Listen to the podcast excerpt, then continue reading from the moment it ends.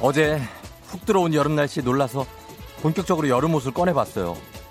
근데 어쩜 이렇게 하나같이 형편없죠?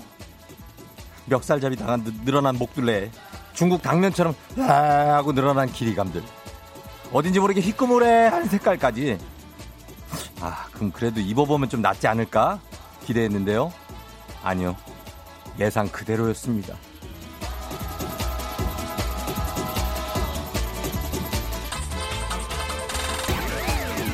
여름 옷이 유독 더 그런 것 같아요. 그 이유를 아주 면밀하게 한번 분석해 보면요.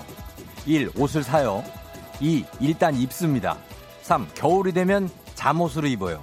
4. 다시 여름이 되면 그 옷이 잠옷화가 되면서 이미 밖에는 입고 나갈 수 없는 꼬락서니가 되는 거예요. 5. 그러므로 우린 또 여름 옷이 없는 거예요.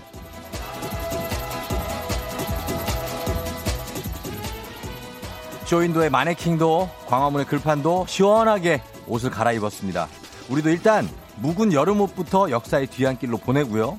슬슬 각자의 방식으로 이 계절을 준비해 봐야 됩니다. 6월 10일 수요일 당신의 모닝 파트너 조우종의 FM 대행진입니다. 6월 10일 수요일 389.1MHz KBS 쿨 FM 조우종의 FM 대행진 89.1MHz입니다, 여러분. 예, 영준 뉴스정의 시작의 여름으로 어, 저희도 시작했습니다. 여러분, 어제 더웠는데 잘 잤어요? 아, 에어컨 켜고 잤어요? 아니면 중간에 깨가지고 또 뭐 화장실 한번 가면서 껐어요? 에어컨을 켜고 자신 분들도 많을 겁니다. 어제 진짜 밤에 더워가지고. 그쵸? 음. 아, 이제 시작인가, 진짜? 어, 여름이 이제 진짜 시작 같은데. 최승옥 씨가 쫑디 우리 아내가 요즘 그렇게 입을 옷이 없다고 노래 불러요. 근데 여름 옷이 없는 이유가 있는 거였군요. 크크크 하셨습니다. 그렇죠. 예. 특히나 우리 여성분들은 여름이 되면 옷을 입을 게 많이 없다고 느낄 겁니다. 남자들도 그렇게 느끼는데 오죽하겠습니까? 그쵸? 예. 아마도 저희 와이프는 거의 그냥 무용과 학생처럼 음 그걸 뭐라고 표현해야 되지? 블랙입니다. 그냥 블랙. 집에서 블랙, 위아래 블랙. 무용과 학생들이 보통 그러고 다니잖아요. 블랙으로 이렇게 쭉 입고 아 밑에는 좀 통 넓은 그런 바지 같은 거 있어요. 헐렁헐렁한 거, 편한 거. 뭐 그런 걸 입고 다니는데 어, 여러분들도 고민이 많이 될 겁니다. 집에선 뭐 입어야 되지, 밖에선 또 뭘 입어야 되지. 집에서 입던 거 그냥 나, 밖에 입고 나가고 싶은데 그게 되는지. 어, 저는 된다고 봅니다. 예.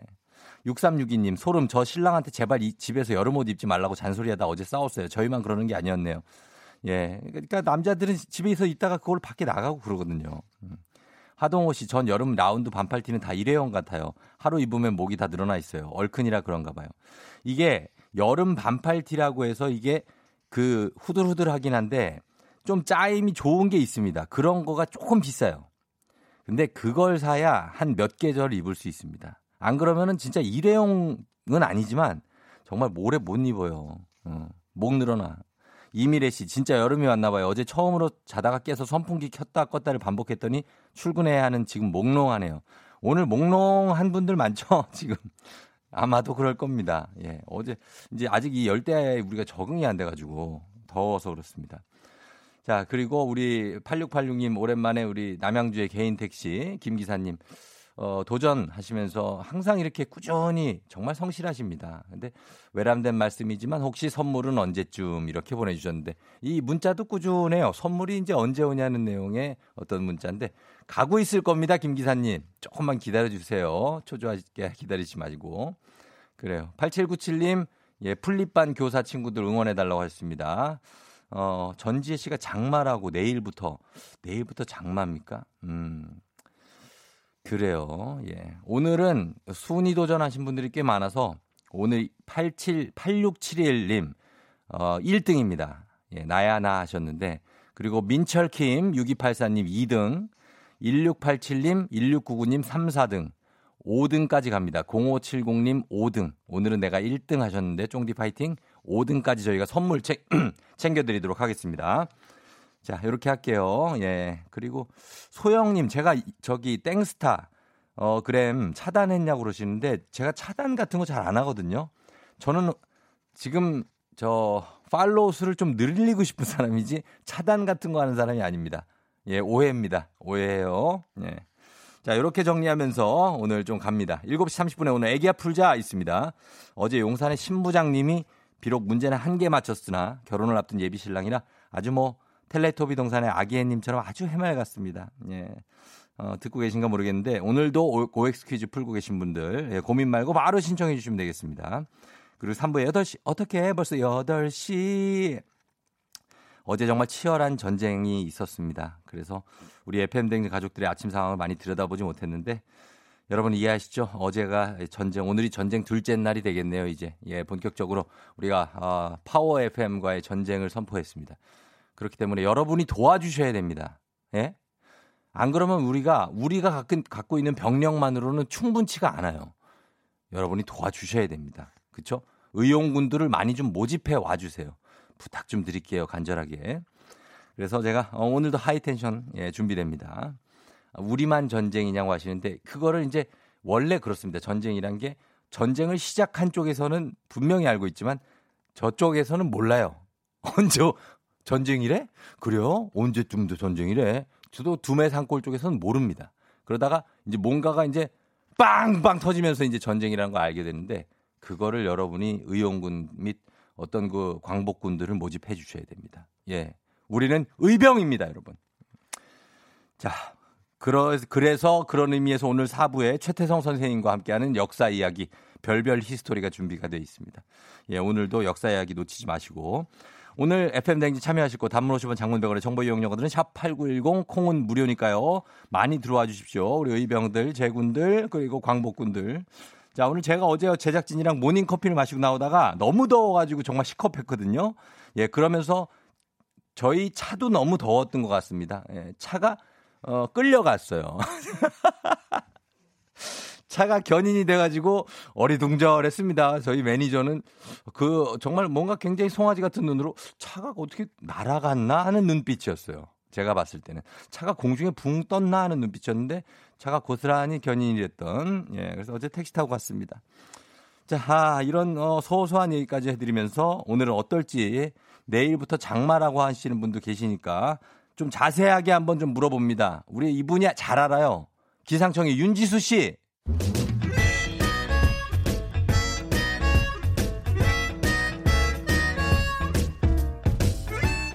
매일 아침 쉽고 빠르게 클릭 클릭 오늘의 검색어.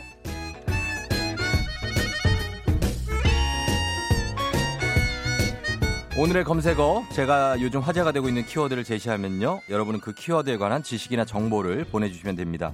관련된 에피소드도 좋고요. 그래서 오늘의 검색어는 말이죠. 바로 크릴 오일입니다. 크릴 오일. 이 크릴 오일이 크릴 새우 있죠? 새우처럼 생겼습니다. 그냥 영락 없는 새우예요 그 사진을 보면.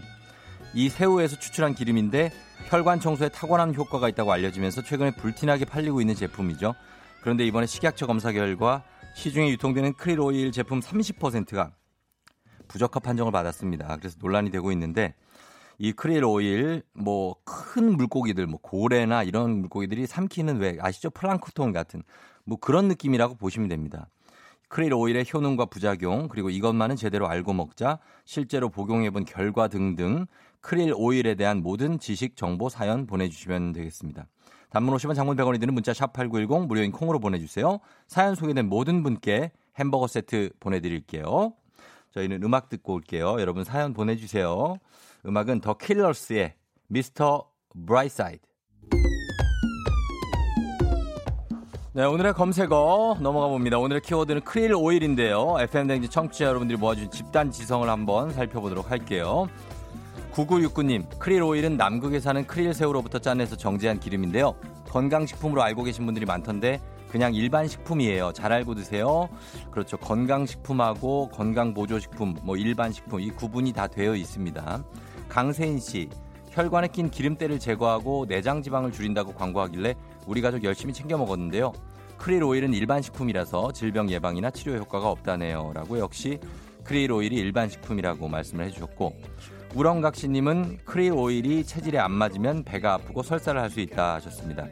이게 이제 새우 계열이기 때문에 어떤 음식이나 다 마찬가지입니다. 본인의 체질에 안 맞으면 배도 아플 수 있고 설사를 할 수가 있고 그리고 이런 것들 이런 음식들도 어, 용량을 과유불급이라고 하죠. 너무 많이 드시면 좋다고 너무 많이 드시면 탈이 날 수 있습니다.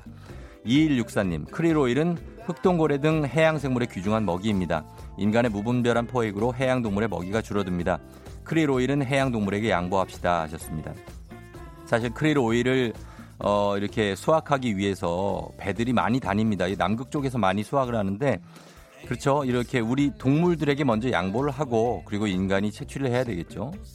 김영숙 씨, 식약처 검사 결과 크릴 오일 12개 제품에서 항산화제가 초과 검출돼서 회수됐네요. 지금까지 1년 동안 생활비 쪽에서 사 먹었는데 흑흑 하셨습니다.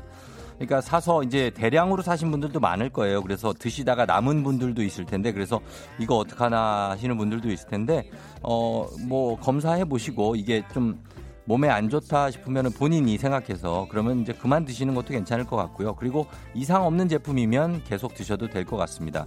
어쨌든 크릴 오일 잘 가려서 잘 드시고 음, 그리고 이 정보도 여러분께 도움이 됐으면 좋겠습니다. 0909님, 크릴 오일에서 섭취할 수 있는 영양분, 하루에 달걀 두 개씩 먹으면 같은 영양분을 섭취할 수 있다는 기사를 봤어요 하셨습니다.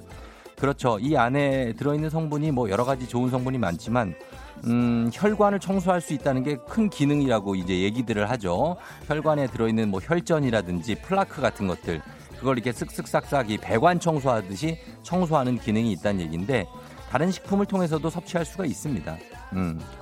그리고 6548님 지난주 건강검진에서 콜레스테롤 수치가 높게 나와서 크레올 열통을 샀는데 제가 사온 제품이 강제 회수 제품이더라고요. 유유. 와이프한테 엄청 잔소리 드렸어요. 하셨고. 또치님은 저번 주까지 먹었는데 아무런 효과가 없는 것 같아요. 안 먹으니 설사가 멈췄습니다. 크릴 오일 먹고 매일 설사를 했던 거였네요. 이게 크릴 오일이 안 맞으면 설사 100%할 확률이 있습니다. 예, 이 오일류 종류는 설사 가능성이 있으니까 여러분 참고하시길 바랄게요. 오늘의 검색어 오늘의 키워드 크릴 오일이었고요. 내일 이 시간에도 새로운 키워드 들고 돌아오겠습니다.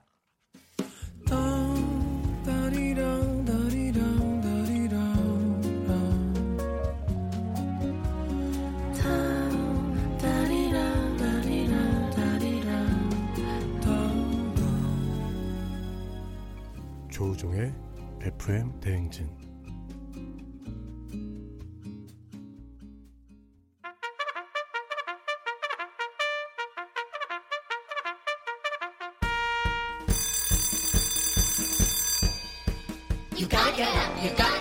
조우종이 울렸네. 호랑이군 번쩍 쏟는 FM 냉심표 간식 왔어요.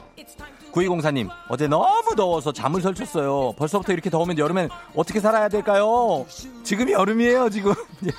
주식회사 홍진경에서 더 만두 드릴게요. 박성욱님, 오늘부터 아침 운동하고 출근을 했는데 당장 출근해야 되는 시간에 일어났어요. 그냥 간식이나 먹을래요. 간식 주세요. 건강한 오리를 만나서 다양오리에서 오리 스테이크 세트 드릴게요. 운동 시작해요. 8675님, 우리 꼬맹이 온라인 숙제하면서 팔이 후두르거리면서 주물러 달래요. 엄마도 집이랑 회사에서 일하느라 온몸이 후두들 거린다. 아, 유유유. 프리미엄 디저트 카페 디저트 3구에서 매장 이용권 드릴게요. 유상근님, 연차를 쓰고 육아에 지친 와이프를 대신해 이제 돌된 아기 독방 육아 시전 중입니다. 내 아들 맞네요. 말을 너무 안 들어요. 쫑디 살려줘요. 애기가 뭘 알겠어요? 뭘 말을 안 듣지 당연히. 상근 씨 매운 국물 떡볶이 밀방떡에서 매장 이용권 드릴게요.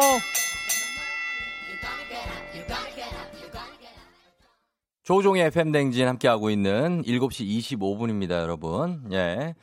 어, 천남규 씨가 오늘 은행에 아파트 대출금 마지막 남은 원금 갚으러 가요. 그동안 대출 갚느라 고생한 와이프한테 감사하다고 전하고 싶어요. 저녁엔 가족들끼리 조촐한 파티할 계획입니다. 아, 축하드립니다. 마지막 대출금 갚는 기분은 정말 날아갈 것 같죠? 예, 남규 씨. 예. 근데 대출을 왜 와이프가 갚았어요? 남규 씨는요? 남규 씨 뭐해 했죠? 남규 씨가 돈을 벌었겠죠. 저는 그렇게 믿습니다. 그렇죠? 예, 천남규 파이팅입니다. 저희가 선물 하나 보내드리도록 할게요. 어. 신귀분 씨 오랜만에 들어왔네요. 어, 반가워요. 1810님 그리고 아 제가 어제 제작진한테도 물어봤는데 월요일에 우리 아들 군대 보낸 안모 씨, 음 그날 계기가 돼서 신랑도 쫑디를 듣게 됐어요. 언제나 쫑디 편이에요 하셨습니다. 그래요. 우리가 걱정하는 거 알죠? 예, 울지 말고 꿋꿋하게 아들 잘 할 거예요. 5281님 파워에서 넘어왔는데 부디 승리하십시오. 저희는 승리를 향해 오늘도 달리고 있습니다. 자, 그런 의미에서 여러분 시원한 노래 하나 보내드리면서 애기야 풀자로 넘어갑니다. 여러분 문자번호 샵8910 짧은 걸 50원 긴 건 100원 문자로 신청 가능하니까요. 애기야 풀자 신청해 주세요. 저희 음악 나갑니다. 조용원 씨 신청하신 곡 윤종신 팥빙수 기분 좋은 바람에 진해지는 feeling 들리는 목소리에 설레는 good morning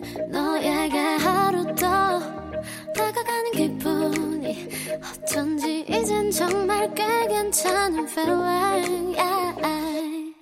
매일 아침 조종의 FM 댕진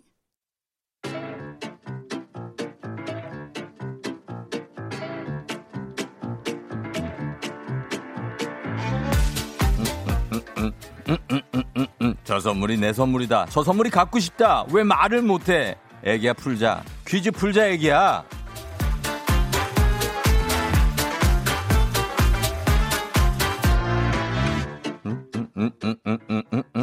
마치마치큼 가져가는 계산은 확실한 OX 퀴즈. 정관장에서 여자들 홍삼 젤리 스틱 화해락 이너제틱과 함께합니다. 기본 선물 홍삼 젤리 세트 외에 금빛 상자에 다양한 선물이 들어있는데요. 퀴즈 마친 개수만큼 선물 뽑아서 드립니다. 시간 제한이 있으니까요. 고민이 짧게 하시고 어, 뒤로 갈수록 쉬워지는 경향이 있습니다. 문제 듣자마자 정답 바로바로 해서 앞에 걸 빨리 풀어야 돼요. 오늘 같이 퀴즈 풀어볼 분은요. 쫑디 형, 저는요, 중식 요리사인데요. 요즘 너무 너무 더워요. 퀴즈 신청합니다. 하셨는데요. 예. 뭐, 이게 덥다고 호소를 많이 했어요.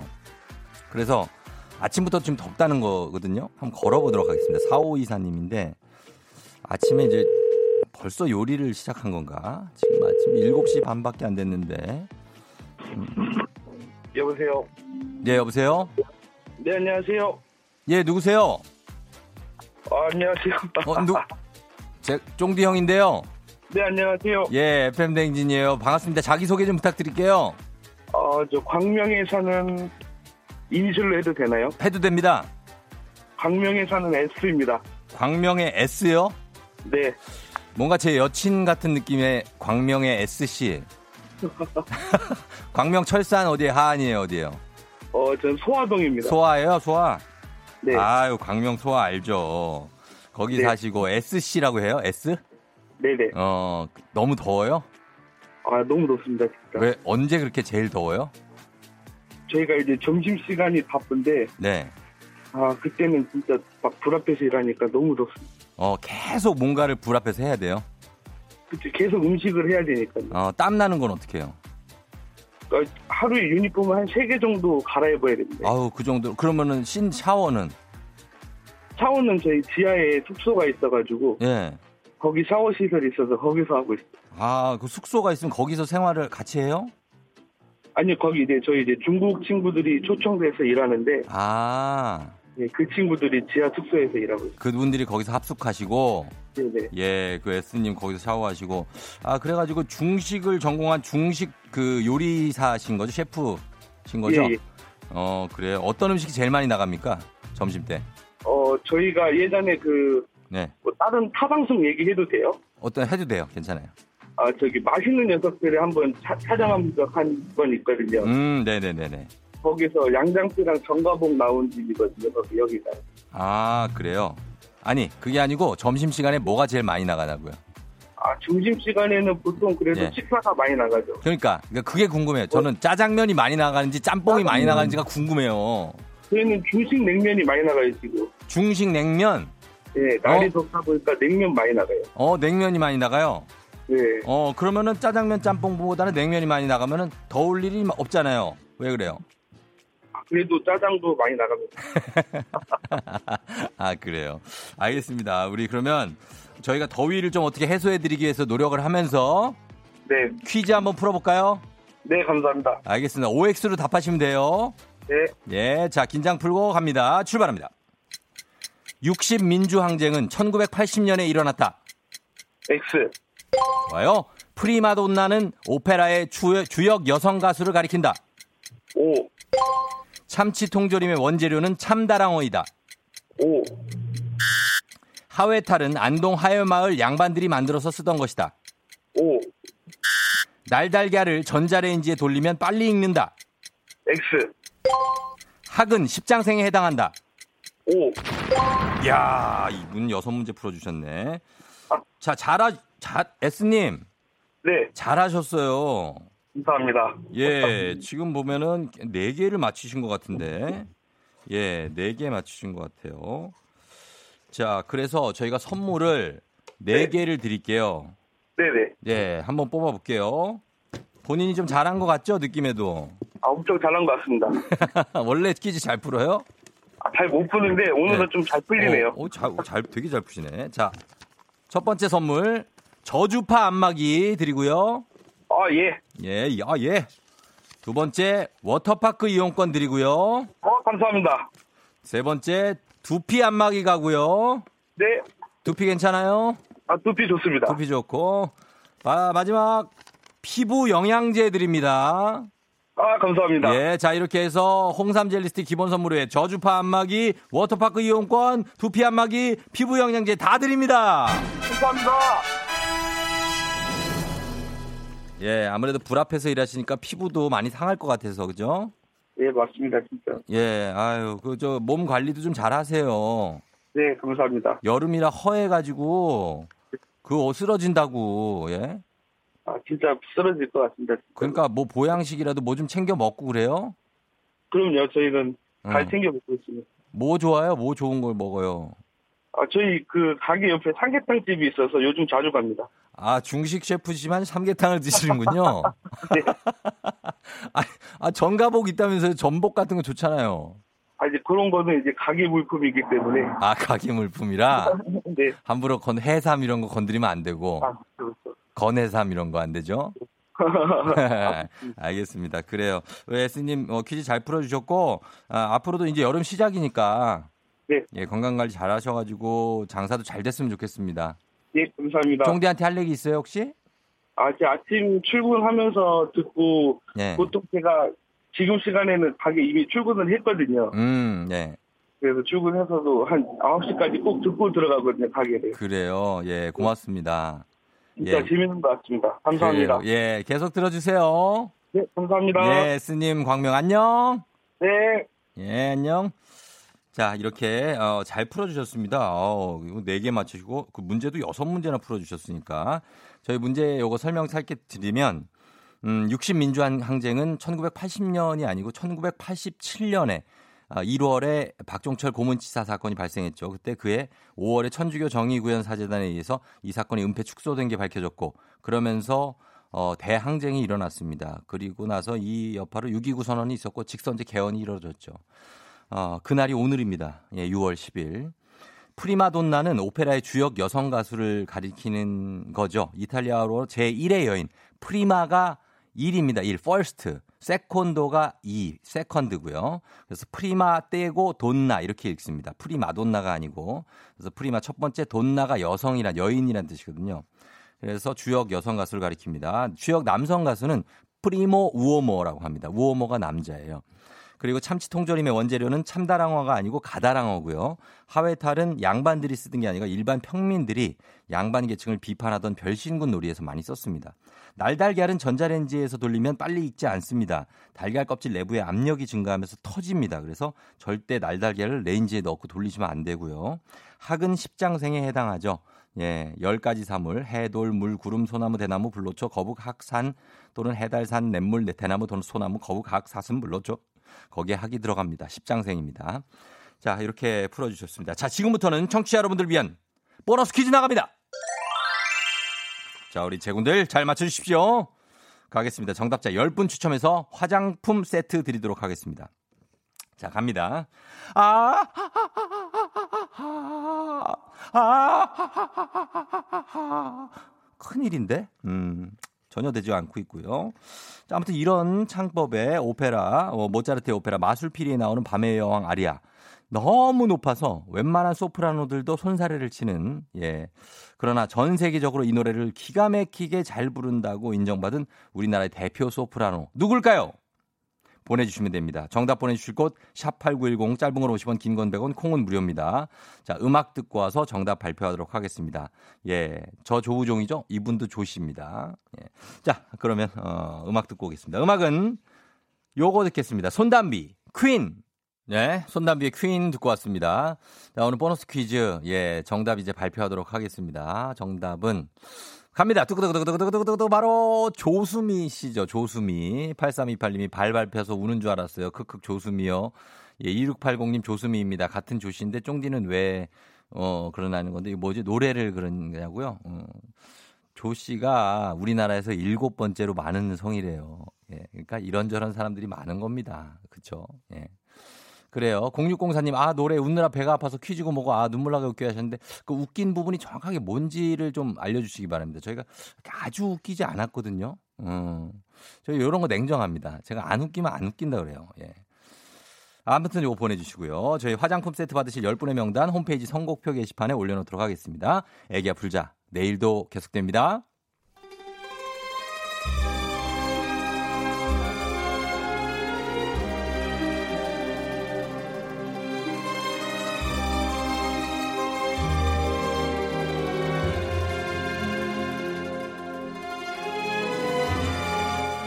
2020년 6월 10일 수요일 안윤상과 함께하는 여의도의 부장들 회의 시작하겠습니다.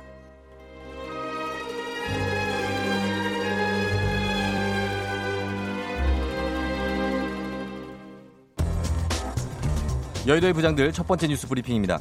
점심 먹을 권리를 주장하는 은행원들과 고객 불편을 우려하는 회사 측의 입장이 팽팽하게 맞서고 있습니다. 지난 8일 금융노조는 은행 지점별로 1시간 동안 동시에 점심을 먹을 수 있도록 할 것을 제안했습니다. 현재는 모든 은행 직원들이 교대로 식사를 해 점심시간에도 은행문을 닫지 않고 업무를 이어가고 있는데요. 금융노조 측은 이러한 운영 방식 때문에 직원들이 근로기준법에 보장된 식사 시간을 제대로 사용하지 못한다고 지적했습니다. 고객들의 불편을 줄이기 위해 구체적인 대안도 제시했습니다. 지역별로 근접한 지점끼리 점심 식사 시간을 겹치지 않게 운영해 고객이 원하는 시간에 영업하는 지점을 찾아갈 수 있도록 하는 방법입니다. 그러나 사용자 협의회는 이러한 요구에 부정적인 입장입니다. 셧다운, 즉 지점 폐쇄를 하게 되면 점심시간을 쪼개 급히 근처 은행에서 업무를 봐야 하는 직장인들이 불편을 겪게 될 것이라는 우려 때문입니다. 특정 시간에 영업하는 지점에 고객이 몰리다 보면 업무 처리 및 대기 시간이 길어질 것이라는 예측도 나옵니다. 안녕하십니까. 박영진 박 부장입니다. 뭐 점심시간 셧다운 지점 폐쇄 물론 그 마음 이해합니다. 점심 먹을 권리 너무 중요합니다. 하지만 지금 상황은 이게 직장인들도 은행 갈 시간이 없어서 밥 먹는 시간 쪼개고 쪼개고 은행 가는 거야 이거? 직장인들 대출 한 번 받으려면 회사에 반차까지 써야 되는 것이 현실이에요. 점심시간 한 시간 딱 정해서 다 문 닫을 거면 업무 시간이라도 조금 늘려주세요. 그래야 나도 속 키우면서 은행 업무를 보지가. 가뜩이나 시간도 타이트하고만 한 시간씩이나 은행 문을 닫아? 그럼 대기 시간 길어질 게 뻔한데 그동안 손은 누가 키워줄 거야 손은 안녕하세요 정지영 정부장입니다 점심 먹을 권리 얘기가 나와서 말인데요. 그렇게 친다면 버스며 전철이며 어 점심에 운행 안 해야 돼요. 기사님도 점심 먹을 권리 있으니까 백화점이나 마트도 점심 시간에 가지 마세요. 직원들도 점심 먹을 권리가 있어요. 너무 극단적이죠 제가. 그러니까 어, 제가 하고 싶은 말은 어, 노조의 권익 중요하고요. 그렇지만 업무 특성상 동시에 소비자 편익도 고려를 좀 해주셨으면 좋겠다 이거예요. 맞, 아, 그, 그렇습니다만 정부장님 이 많은 은행원들이 고생하는 게 사실입니다. 점심시간에 오는 고객이 많다 보니까 이거 대충 때우고 오는 날이 정말 허다하다고 그래요. 그래요, 그래요, 맞아요. 네. 안녕하세요. 한석규 한부장입니다. 저는 저 그것보다도 더 근원적인 질문을 던지고 싶어요. 아, 왜 우리는 사, 우리 사회는 반차나 연차를 쓰지 않으면 자유롭게 은행 업무도 보지 못하는 거야? 어? 은행원의 점심시간 1시간 쉬었다운보다 이게 더 큰 문제 아니겠어요? 어? 저는 점심시간을 제외하고 은행을 못 가게 하는 기업 문화 아 이거부터 좀 바꿔야 된다고 봐요 그거 좀 다녀온다고 그날 할 일 못하는 거 아니잖아 그렇게만 된다면요 논쟁할 필요도 없이 은행도 노동시간과 휴식시간을 저 충분히 보장받을 수 있게 되겠죠 그죠? 아 우리 저 같은 노동자끼리 서로 비난하시지 마시고요 모든 노동자가 어? 기본 권리를 보장받는 사회를 위해 더 큰 밑그림을 같이 그려봐요.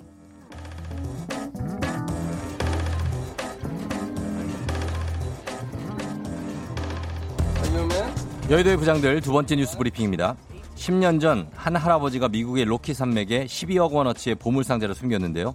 10년 만에 누군가 드디어 이걸 찾았다고 합니다. 미국의 골동품 수집가인 포레스트 펜 할아버지는 개인 홈페이지에 한 남성이 할아버지가 묻어둔 보물상자를 찾아냈고 드디어 탐험이 끝났다라고 말했습니다. 그는 2010년 출간한 자서전에서 금과 루비, 다이아몬드 등 우리 돈으로 12억 원의 보물이 든 상자를 미국 로키 산맥 어딘가에 묻었다고 말하며 이 위치에 대한 힌트를 담은 24행짜리 시를 함께 공개했었는데요. 이후 전 세계의 탐험가 35만여 명이 보물상자를 찾아 나섰고 드디어 발견이 된 겁니다. 할아버지의 힌트를 따라 탐험한 끝에 보물상자를 손에 얻은 이 익명의 남성은 직접 사진을 찍어서 할아버지에게 보냈다고 하는데요. 이 사진을 본 팬 할아버지는 상자가 10년 전 자신이 묻어둔 장소에서 옮겨지지 않은 상태였다고 말했습니다. 누구인가? 지금 누가 짐에게 말도 없이 이런 보물을 묻어놓았어. 이 오늘은 낸 부장의 명대사를 이용하여 진심을 표현해 볼 것이야. 보물 찾은 중생이여. 아이엔 미윤이라. 이 짐도 이 보물을 좋아하느니라. 탐험과 모험 그리고 스릴 그것이 바로 짐이 원하는 것이야. 이름이 펜이라고 하였느냐? Hey 펜, again 보물 묻어. Know? 허허 이런 마구니 펜 grandfather로 뭐하는가? 제발 다시 하라 이 말이야. 짐의 이야기를 알아들었느냐? 어 일부러 모르는 척하는 게야. Hey dude. 안녕하세요. Korean 특급 LA 다저스 출신의 too much talker. 당신의 left and right 고막을 어지럽힐 남자 박부장 박찬호입니다. 보물 하니까 저도 한번 보물을 숨겨볼까 하는 그런 생각이 문득 듭니다. 오, 박 부장 flex. 더도 말고 덜도 말고 한라산. 한라산에 1억을 묻겠습니다. 진짜죠. 진짜죠. 하, 속마셨었어요? 예? It's true. Real true. 와. 하지만 그 보물을 찾기 전까지 여러분이 해야 할 것들이 굉장히 많아요. 우선 펜 할아버지는 보물찾기의 단서가 담긴 책을 발간하여 보물이 묻힌 장소와 관련된 9개의 힌트를 시로 전달했다고 합니다. 그렇다면 저도 제가 미국 LA에 있을 때 이야기를 하지 않을 수가 없어요. 제 이야기를 끝까지 다 들어야만 보물의 힌트를 얻을 수가 있습니다. 들어봅시다. 일단 그 얘기는 이렇게 시작해요.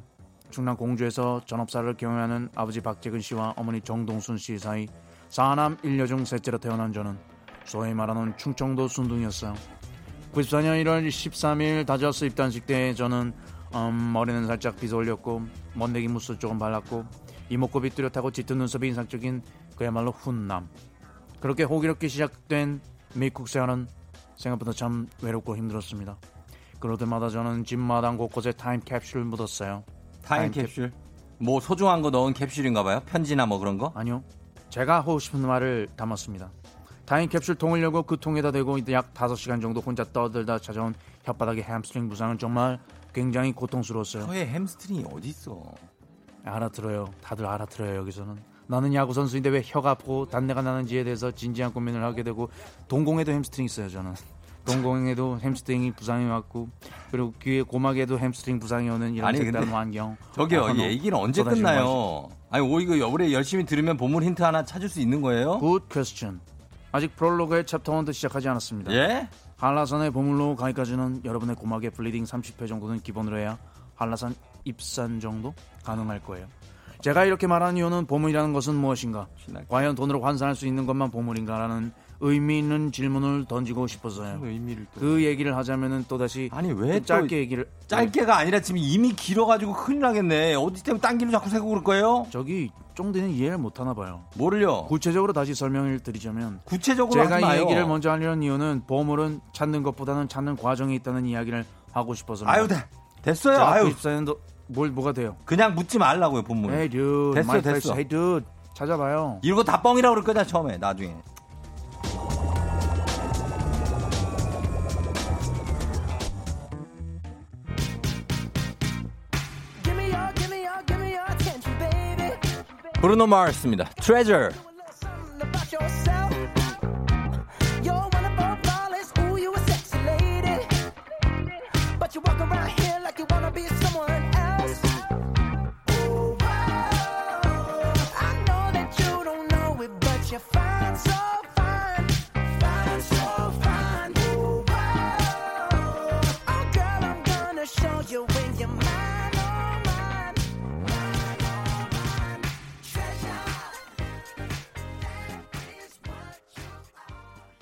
조우종의 팬댕진 함께하고 있는, 예, 오늘은 수요일입니다. 7시 55분 지나고 있어요, 여러분. 오늘 아침 더워요. 어. 김현숙 씨, 저는 물리치료사인데요. 저희 물리치료실도 점심시간 없이 치료실을 열고 있어요. 그래서 치료사들끼리 밥 먹는 시간 정해서 따로따로 따로 쉬면서 따로 일하는데 사실 힘들긴 합니다. 예, 앞에 앞서 저희가 은행을 점심시간에 문을 셧다운을 하겠다는 그런 기사가 있어서 얘기를 해봤는데, 어, 모두 다 비슷하지 않느냐 하는 얘기죠. 네, 따뚜기 형, 이럴 거면은 어떻게 셧다운입니까? 음, 벌써 시간이 이렇게 됐네. 자, 알겠습니다. 그렇다면은 저희는 잠시 후에 어떻게 벌써 8시가 기다리고 있어요. 저는 잠시 후 조금 있다가 아, 다시 돌아옵니다. 기다려. 5, 4, 3. 아직 시간 있어요. 2, 1. 끝! 넌날 사랑하게 될 거야. 난널 아침이 되고 말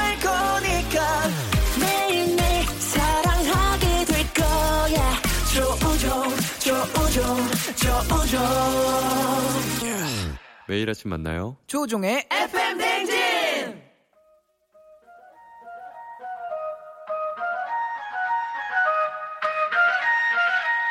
아쉬워 벌써 12시 어떻게 벌써 8시야 8시야 수요일 아침 8시네 공복에 아이스 아메리카노 one shot 때리는 것처럼 정신 번쩍 드는 시간 어떻게 벌써 8시야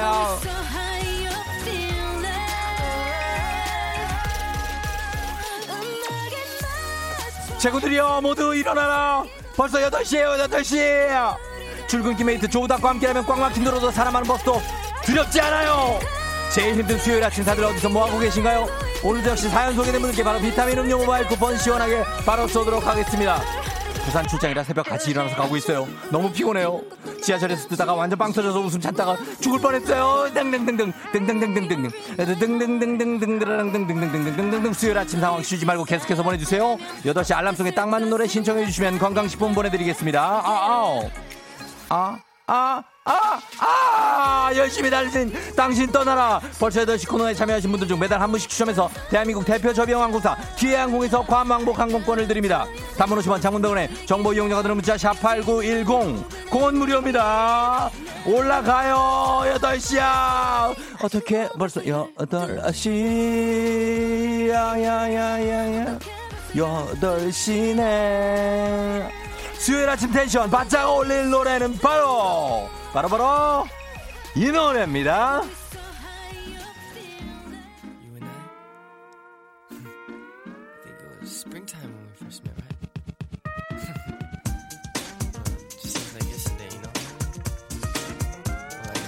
자 갑니다. 첫 곡이에요. 샵의 스위티로 한번 출발해 보도록 할게요.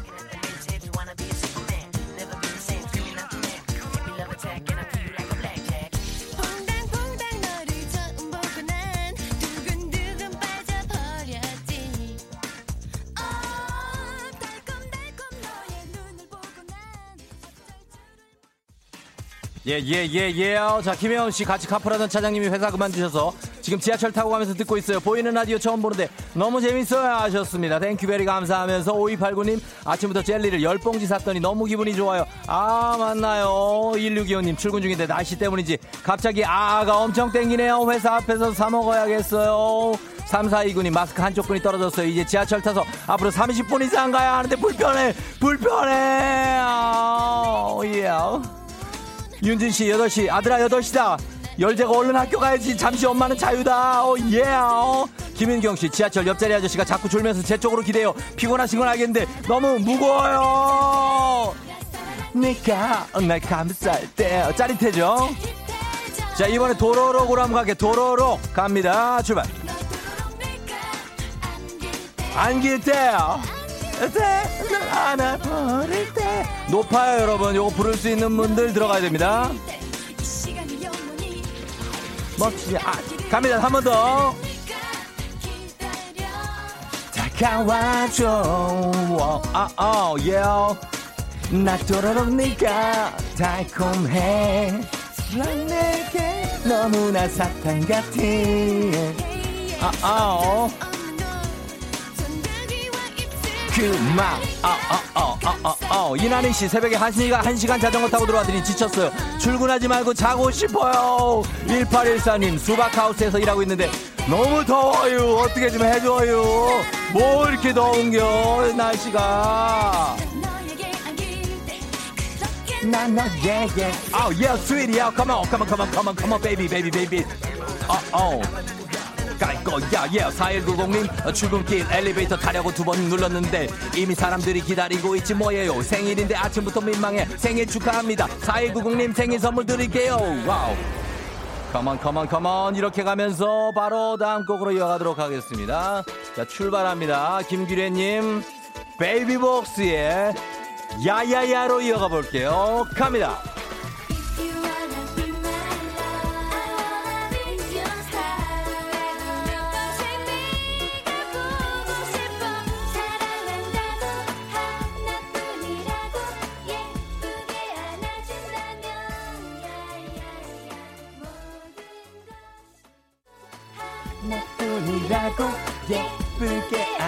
안아준다며 야야야. 모든 것이 달라질 거야 질 거야 야야야야야 아아아 예 소정씨 자차 타고 출근하다가 대중교통 이용해서 출근 중인데 힘들어요. 쫑디 목소리 들으며 힘내보려고요. 소정 씨 힘내요. 2421님 더위 먹었나 봐요. 어제 주차하다 너무도 어이없이. 벽에 차를 박아서 범퍼랑 조수석이 문이 완전히 벌어졌어요 요요요요요. 어떡하지? 진선 씨 바닐라 라떼 차에 쏟아서 바닐라 라떼를 차에 쏟으면 어떡하지?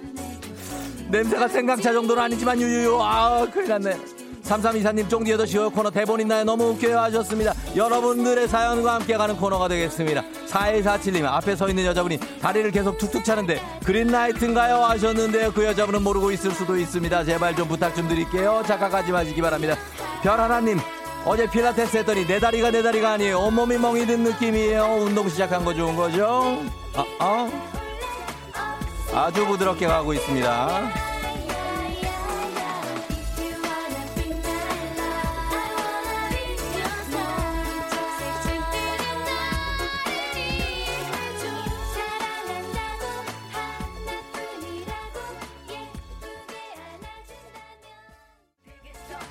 구구일호님 오늘 결혼기념일이라 쫙 빼고 메이크업하고 출근 중인데 얼굴에 비가 와서 화장이 다 뜨나요? 하셨습니다. 아 그러지 않을 거예요. 걱정하지 마시고요. 5308님 아침에 기운 차려보려고 닭볶음탕 하는 중인데 언제 해서 먹고 출근하네? 하셨습니다. 아침부터 닭볶음탕을? 7924님 쫑디 차가 안 움직여요. 여기 차들 좀 치워주세요. 저 가야 돼요. 야야야야야야야야 야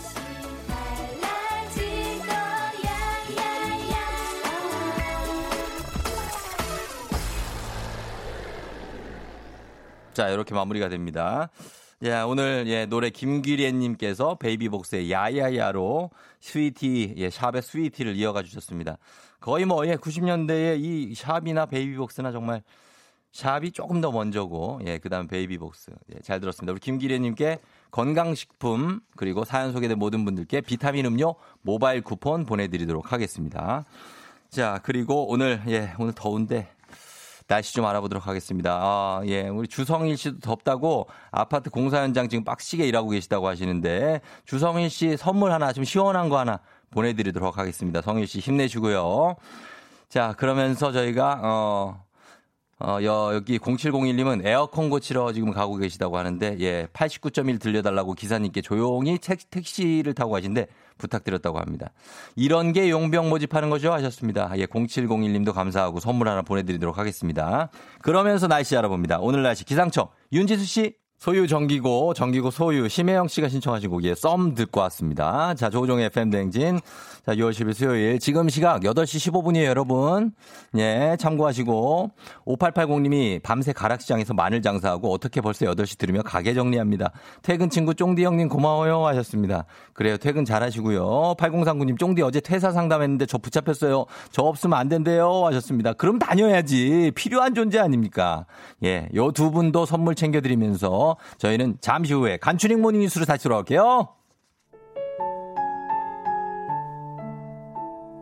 안녕하세요. 여러분의 FM 대행진 쫑디 조우종입니다. 매일 아침 7시 여러분과 함께하고 있는데요. 아직도 아직도 안 듣는 사람들이 많아서 이, 이 정도면 들을 때도 됐잖아요. 부탁 좀 드릴게요. 저 그렇게 나쁜 사람 아닙니다. 그렇게 다투거려야만 속이 시원했냐? 언제 하고 싶은 말 다 하냐고 내가. 알았어 간다 가. 7시에 만나요. 끝.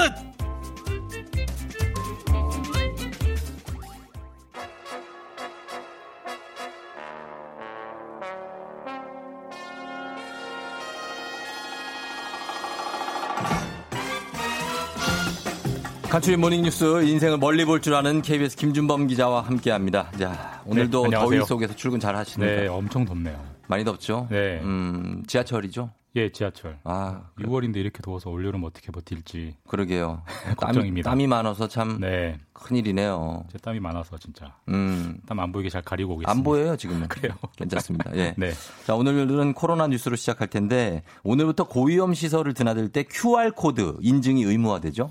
QR 코드 아시죠? 이렇게 어, 알죠. 정사각형에 예. 그 안에 무늬 있는 거. 네. 그 이태원 클럽 때 우리가 그 출입자 명부를 놓쳐가지고 맞아요. 그때 이제 고생하지 않았습니까? 네. 그걸 방지하기 위해서 고위험 시설을 드나들 때는 QR 코드를 반드시 찍고 들어가야 된다. 음. 이게 이제 그런 시스템이 마련됐다는 소식을 제가 한 2, 3주 전에 전해드린 적이 있는데 그랬었죠. 예. 그때까지 어제까지는 이제 시범 실시였고요. 오늘부터는 의무적으로 무조건 해야 되는 그런 어, 상황이 시작됐습니다. 음, 그러면 의무화됐다는 얘기는 이제 QR 코드 인증을 안 하면 불이익이 갈 수 있다는 네, 얘기입니다. 불이익이 나옵니다. 네. 어디 갈 때 그렇게 해야 되느냐? 예. 총 8가지 고위험 업종인데요. 어디죠? 하나씩 말씀드리면 예. 노래 연습장, 음. 그리고 유흥 주점, 예. 그리고 감성 주점, 어. 콜라텍, 음.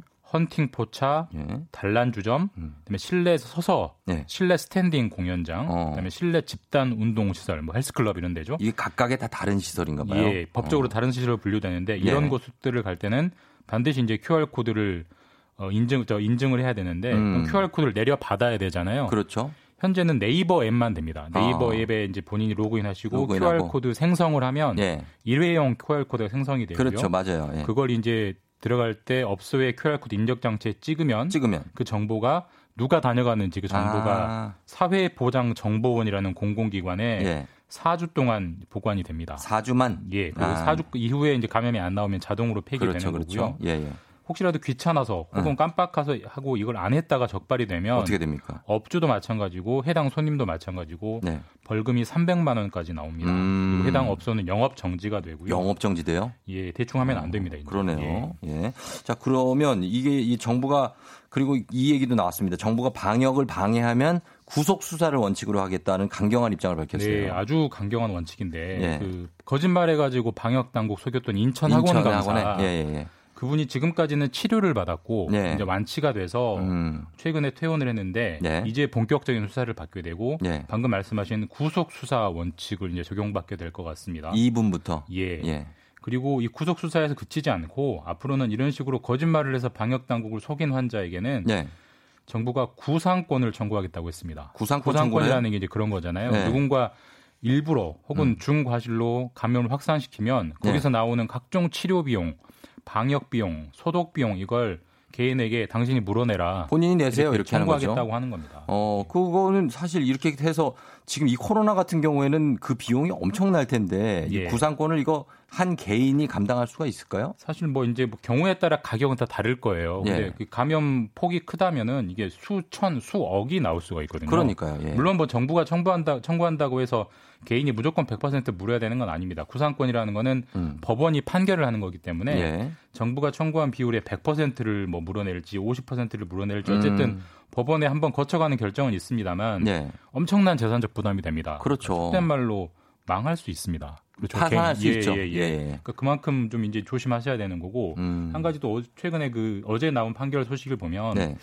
2월에 그런 일들이 좀 있었어요. 음. 그 관심을 끌려고 네. 코로나에 걸린 척했던 아, 있었어요. 유튜버들 이런 사람들이 유튜버들 있었어요. 예. 그 중에 한 명이 자기가 대구 신천지 31번 환자와 접촉했다라고 라고. 거짓말을 했었는데 예, 예. 그 청년인데 어제 판결이 나왔습니다. 징역 어떻게? 2년이 나왔습니다. 아, 실형 받았어요? 예, 시정 징역 2년. 아, 그래요. 감옥에서 2년을 보내야 됩니다. 그만큼 그러니까 이제 그만큼 모든 처벌이 엄중해지고 있다. 네. 염두에 두셔야 됩니다.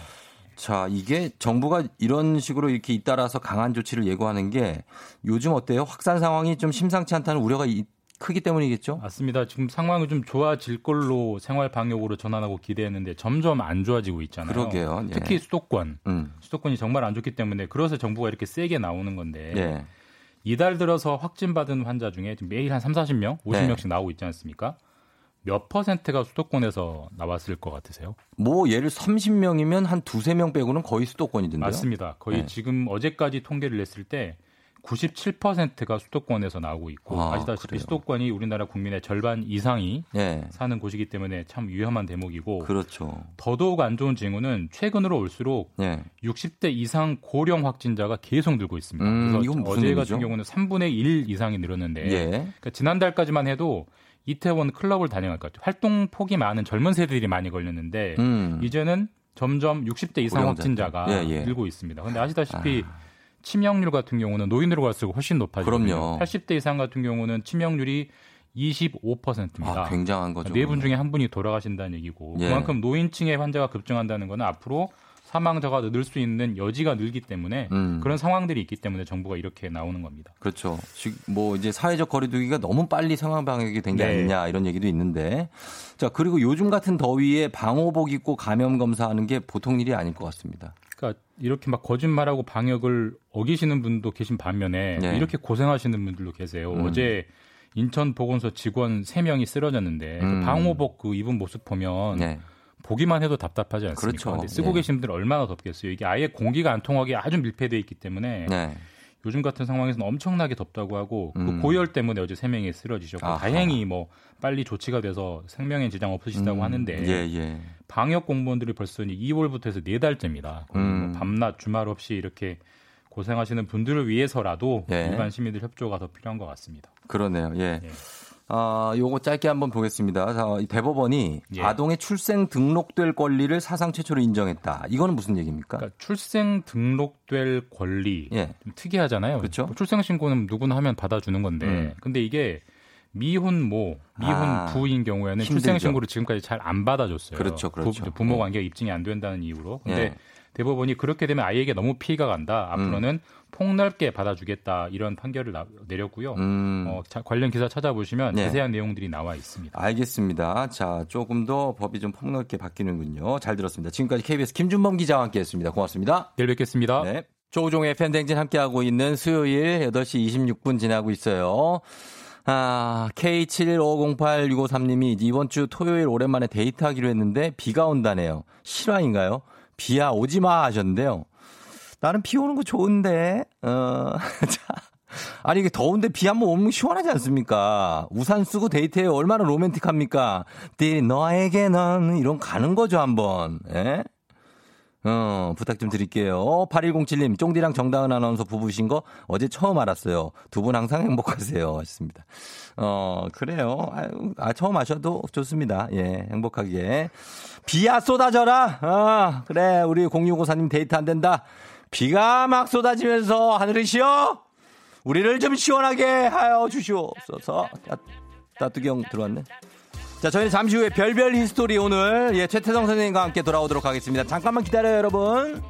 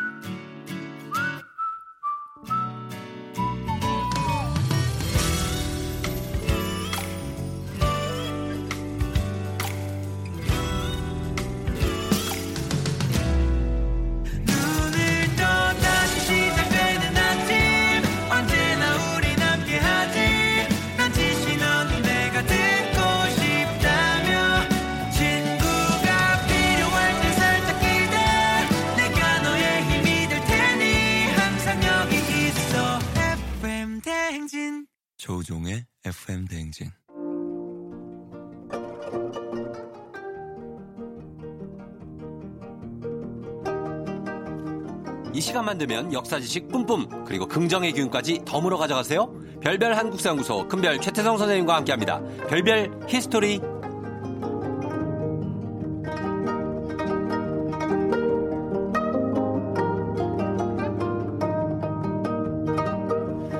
긍정기운 뿜뿜 최태성 선생님 모셨습니다. 네, 안녕하세요. 수요일엔 별별 history 큰별 최태성입니다. 예, 아, 네. 예, 아, 예. 750님께서 예, 아, 어, 네. 저는 우울할 때마다 선생님 강의 봐요. 공부를 떠나서 강의 듣고 나면 기분이 진짜 좋아지거든요. 감사합니다, 큰별쌤. 앞으로도 재밌는 강의 부탁드려요. 맞습니다. 오, 어, 예.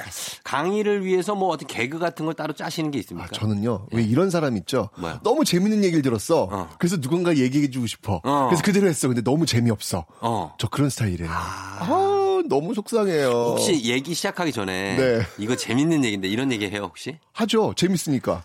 그것 때문이야. 하면 안 돼요? 그거 하면 안 돼요. 재밌는 얘기인데 들으란 얘기지. 그걸 하면은 그 재미가 없어져요. 이거 진짜 내가 들은 얘기, 이거 진짜 웃긴 얘기인데 이러면 어. 거기부터 끝에 폭망이에요. 아, 진짜.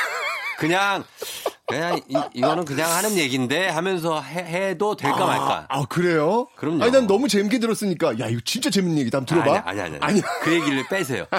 꿀팁입니다. 알겠습니다. 그러면- 오늘 꿀팁 한천이 할게요. 그러면 재밌을 수 있어요. 알겠습니다. 알겠습니다. 아, 그렇구나. 예, 예, 예. 그게 이 40년 동안 실패한 이유였구나. 아, 그거, 그건 것 같아요. 예. 다들 알겠습니다. 그거 고치시고. 네, 알겠습니다. 제가 시무 20조 올립니다. 예. 음하지 마라. 우리가 했었죠, 이거. 오케이, 오케이, 오케이. 예. 알겠습니다. 자, 오늘 많은 분들이 기다리시는 역사 퀴즈를 시작해 볼까요? 네, 알겠습니다.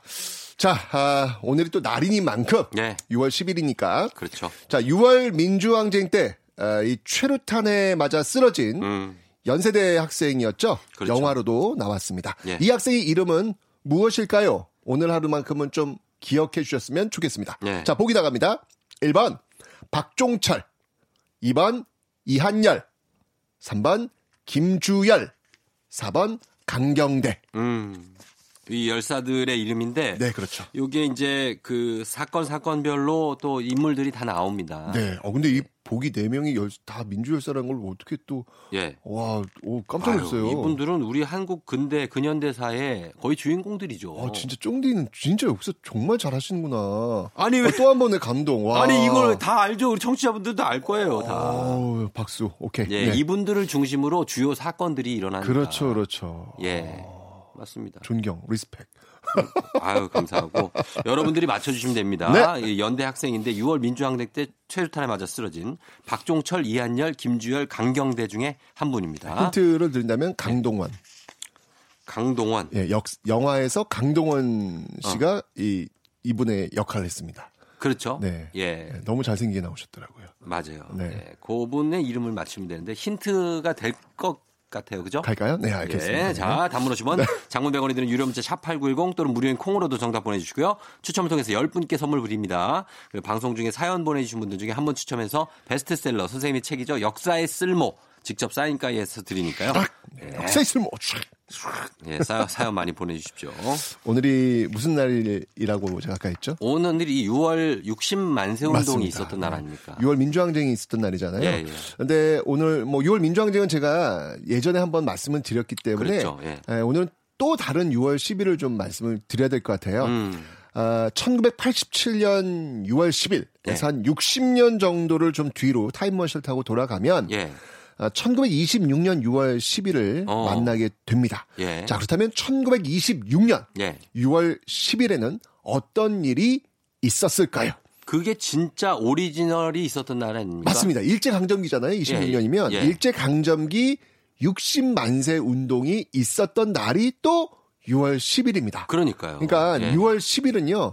일제 시대는 일제에 맞서 싸운 날이고 현재는 독재에 맞서 싸운 날. 어. 네. 아, 굉장히 역사적으로 의미 있는 날이 6월 10일이 아닐까라는 맞아요. 생각이 듭니다. 예, 예. 자, 오늘은요. 일제 강점기로 가 볼 텐데요. 조선의 마지막 황제는 누구인가요? 조선의 마지막 황제 예. 라따뚜이요.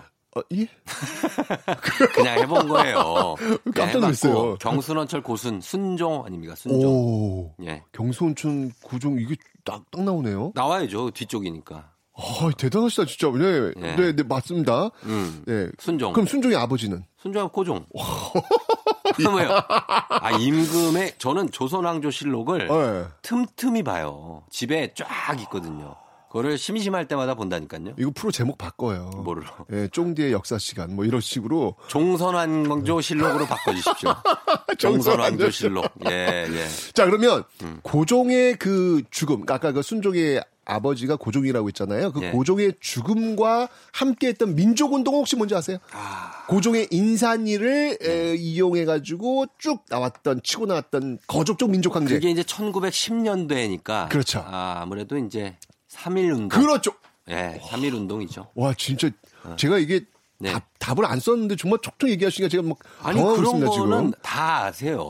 그래요? 예, 좋아요. 예, 자, 다. 마찬가지로 예. 순종의 죽음과 함께한 민족운동도 있어요. 음. 그게 바로 60. 고종의 민족운동, 민족 고종과 함께했던 민족운동은 3.1운동, 네. 순종과 함께했던 민족운동은 바로 1926년 음. 60만세 운동이 되는 겁니다. 그렇죠. 그러니까 순종의 인산일날 음. 학생들이 경문을 쫙 뿌리면서 조선독립 만세를 외치게 돼요. 예, 예. 이게 바로 이제 60만세 운동의 시작이거든요. 음.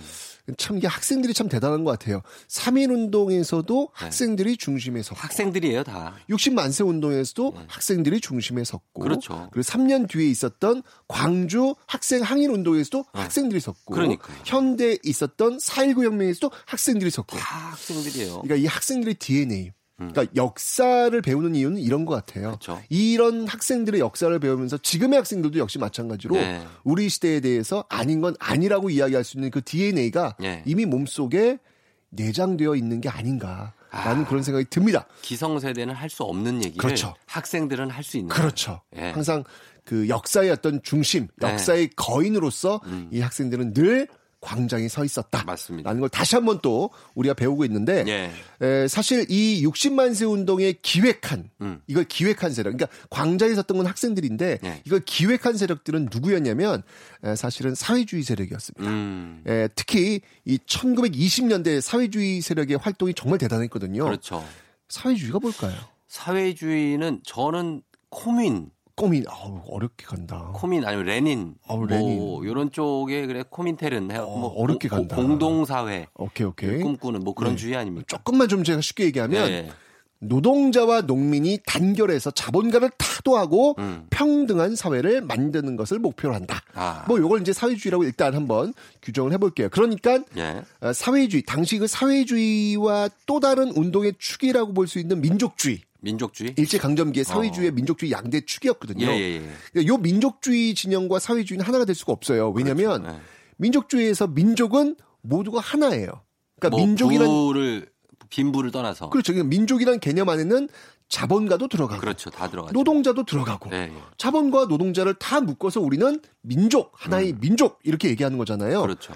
아, 그러니까 사회주의 세력의 타도 대상이 민족주의 내부에 들어가 있, 으니까 예. 민족주의와는 손을 잡을 수가 없죠. 그렇죠. 대치 관계는 항상 그렇죠. 이럴 때 어울리는 노래가 있어요. 뭡니까? 이겁니다. 어떤 거?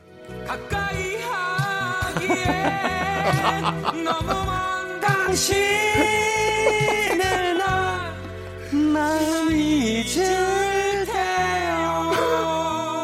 어떻게 이해가 빡 되십니까? 어, 나 갑자기 인중이 이렇게 모이려고. 이광조, 이광조 씨. 근데 이광조 씨 생각. 제가 이 노래를 선곡했더니 예. 와 우리 피디님이 음. 이분이 누구예요?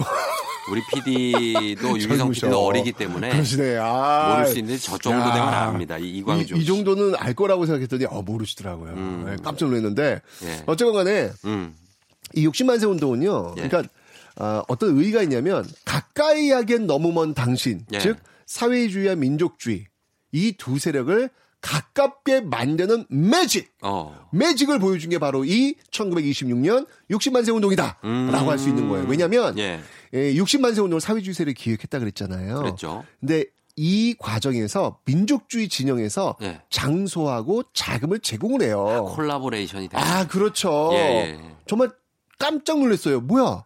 민족주의와 사회주의가 함께 일을 할 수 있는 거야? 어. 어, 이런 모습을 보여준 거예요. 이러니까 60만 세 운동 이후에 새로운 움직임이 나타납니다. 네. 뭘까? 뭡니까? 우리는 함께 할 수 있다. 어. 즉, 사회주의와 민족주의가 손을 잡고 어. 공동의 목표를 할 수 있는 일본 타도를 아, 위해 됐구나. 일할 수 있는 것이죠. 아니 왜냐면 사회주의 세력도 일단은 우선은 자본과 노동자 보다도 중요한 건 일제잖아요. 그렇죠. 일제 타도 뒤에 뭐 자본과 타도가 있는 그럼 거니까. 나라가 해방이 돼야 뭘 그렇죠, 하죠. 그렇죠. 예, 그럼 민족주의. 진영은 당연히 이제 일제 타도였으니까, 예, 예. 어 그럼 일단 우리 공동의 목표였던 일제 타도를 위해서 일단 지금은 손잡자 할 수 있다라는 것을 보여준 게 바로 이 60 만세 운동이 되는 것이죠. 예. 그래서 이 결과 60만 세 운동의 결과 음. 일제 강점기 최대 규모의 사회 단체를 할 수 있는 신간회. 신간회. 아, 이거 시험에 진짜 이 많이 시험에 나오는 거. 진짜 신간의 신민의 만민 공동회. 와, 신민회 대박. 왜, 왜, 왜? 신민회와 신간을 구분했어요. 어. 와, 왜냐면 시험에 그게 제일 잘 나오거든요. 제일 많이 나옵니다. 그러니까 신민회는 예, 그러니까 한말, 아, 예, 한말. 1907년에 만들어진 조직이고요. 예. 어, 이 신간회는 1927 일제 강점기 만들어진 그렇죠. 조직이고 그렇죠. 달라요. 달라요, 달라요, 달라요. 시험에 진짜 잘 나오는데, 어 역시 아 기억하시네. 틀렸던 적이 있기 때문에 압니다. 예. 노트. 예. 맞습니다, 맞습니다. 그래서 이 신간회가 이게 민족 유일당 운동, 이 예. 좌와 우가 손을 잡고 출범했던 일제 강점기 최대 규모 사회 단체거든요. 예. 이 신간회가 만들어질 수 있는 배경을 이 60만세 운동이 제공을 한 것이죠. 음, 하나가 되었을 때 만드는 힘은 어마어마하거든요. 그렇죠. 러니까 가까이 하기엔 너무 먼, 손 잡을래야 손 잡을 수 없는 네. 사회주의와 민족주의가 손잡도록 만들었던 동력을 제공한 날, 어. 그날이 바로 6월 10일 오늘이네. 오늘이다. 예. 그러니까 좀 하고 싶은 말이 음. 정말 이 간- 갈등하고 반목하고 싸움 좀 그만 좀 하시고 예. 진짜 아니 민족주의와 사회주의 손잡았는데 예, 예, 예. 정말 오직 국민만을 바라보면서 일하는 이제 네. 또 국회도 개원했으니까 예. 예, 그런 정치를 좀 보고 싶습니다. 아, 6월 정치를. 10일의 기운을 받아서 한번 진짜 멋진 정치 한번 꼭 만들어 주시면 어떨까? 예. 6월 10일에 좀 다른 의미를 한번 좀 찾아봤습니다. 그래야죠. 예. 자, 그러면 오늘의 정답 한번 발표하도록 하겠습니다. 정답은요? 네, 오늘의 정답은요. 2번 이한열입니다. 예, 이한열 열사죠. 예, 오늘자 선곡표에서 친필 서명책을 포함한 선물 받으실 분들 명단 확인하도록 하겠습니다. 자, 최태로 선생님 오늘 고맙습니다. 다음 주에 만나요. 잘해 주세요. 아델의 Someone Like You 듣고 왔습니다. 네, 오늘 이제 60 민주항쟁 그리고 60 만세 운동까지 6월 10일은 정말 음, 뜻깊은 일들이 많은 그런 일이네요. 날이네요. 그렇죠? 63 6873 님이 2번 이한열이요. 쫑디 생각보다 진짜 똑똑해요. 역사는 top, 영어는 좀 점점 하셨습니다. 생각보다라는 말이 좀 걸리죠. 이제 생각은 그렇게 안 했다는 얘기거든요. 음. 그렇습니다. 아, 역사는 top 영어는 좀. 김인숙 씨, 쫑디는 역사, 지리, 사회 등등등등등 박학다식하다 하셨습니다. history and 어, geology and 사회는 영어로 뭐지? 사회. society. 음, 발음이 이상하네. socie. 아무튼 socie 그쪽입니다. 육채민님, 2번 이한열, 외국 사진 기자가 제보한 사진 보고 너무 마음 아팠다. 이수기님, 2번 이한열 꼭 기억하고 마음속에 새기고 우리가 이렇게 편히 살 수 있는, 숨 쉬고 편히 살 수 있는 이유 아닌가요? 하셨습니다. 이한열 열사가 남겼던 그, 어, 연대의 그 연대 옷을 입고 있는 그 사진이 있습니다. 그 사진 보면 참 마음이 아프죠. 예. 다들 저희가 기억하고 있습니다. 그래요. 자, 여러분들 이렇게 정답 보내주신 분들 많은데 저희가 요 분들 추첨해가지고 어, 선물 좀 챙겨서 보내드리도록 하겠습니다. 전 잠시 광고 듣고 올게요. FM 댕지니스 드리는 선물입니다. 헤어기기 전문 브랜드 JMW에서 전문가용 헤어드라이어. 맛있는 건 더 맛있어져야 한다. 카야 코리아에서 카야잼과 하코커피 세트. 쫀득하게 씹고 풀자. 박카스맛 젤리. 대한민국 면도기 도르코에서 면도기 세트. medical 스킨케어 브랜드 DMS에서 코르테 화장품 세트. 갈배 사이다로 속 시원하게 음료. 온 가족이 즐거운 웅진 플레이 도시에서 워터파크 and 온천 스파 이용권. 여자의 꿈 알카메디에서 알칼리 환원수기. 앉을수록 느껴지는 가치 휴테크에서 안마의자, 첼로 사진 예술원에서 가족 사진 촬영권, 천연 화장품 봉프레에서 모바일 상품 교환권, 판촉물 전문 그룹 기프코, 기프코에서 텀블러 세트, 파워풀 X에서 박찬호 크림과 메디핑 세트, 하루 72초 투자 헤어맥스에서 탈모 치료 기기, 나를 위한 숲속 휴식처 평강랜드에서 가족 입장권과 식사권, 소노 호텔 앤 리조트 단양에서 워터파크 and 주중객실 이용권, 아름다운 비주얼 아비주에서 뷰티 상품권, 베트남 생면 쌀국수 전문 MOE에서 매장 이용권, 몸이 가벼워지는 내 몸엔 호박티 세트, 뷰티 코드 네이처 비아미에서 화장품 세트, 지그넉 비피더스에서 온가족 유산균, 탈모 샴푸 브랜드 순수연구소에서 쇼핑몰 상품권, 제습제 전문기업 TPG에서 물먹는 뽀송 세트, 당신의 일상을 새롭게 신일전자에서 듀얼 전동 칫솔, 바른 자세 전문 브랜드 시가드 닥터필로에서 3중 구조 베개, 시원스쿨 일본어에서 3개월 무료 수강권, 한차원 높은 선택 매드라인에서 셀룰라이트 크림 교환권, 브랜드 컨텐츠 기업 유닉스 글로벌에서 아놀드 파머 우산, Fruit of the Earth에서 알로에 미스트 세트, 건강기기 전문 제스파에서 두피 안마기, 한식의 새로운 품격 사홍원에서 제품 교환권, 중국 뉴스 드라마 전문 망고 중국어에서 온라인 수강권을 드립니다.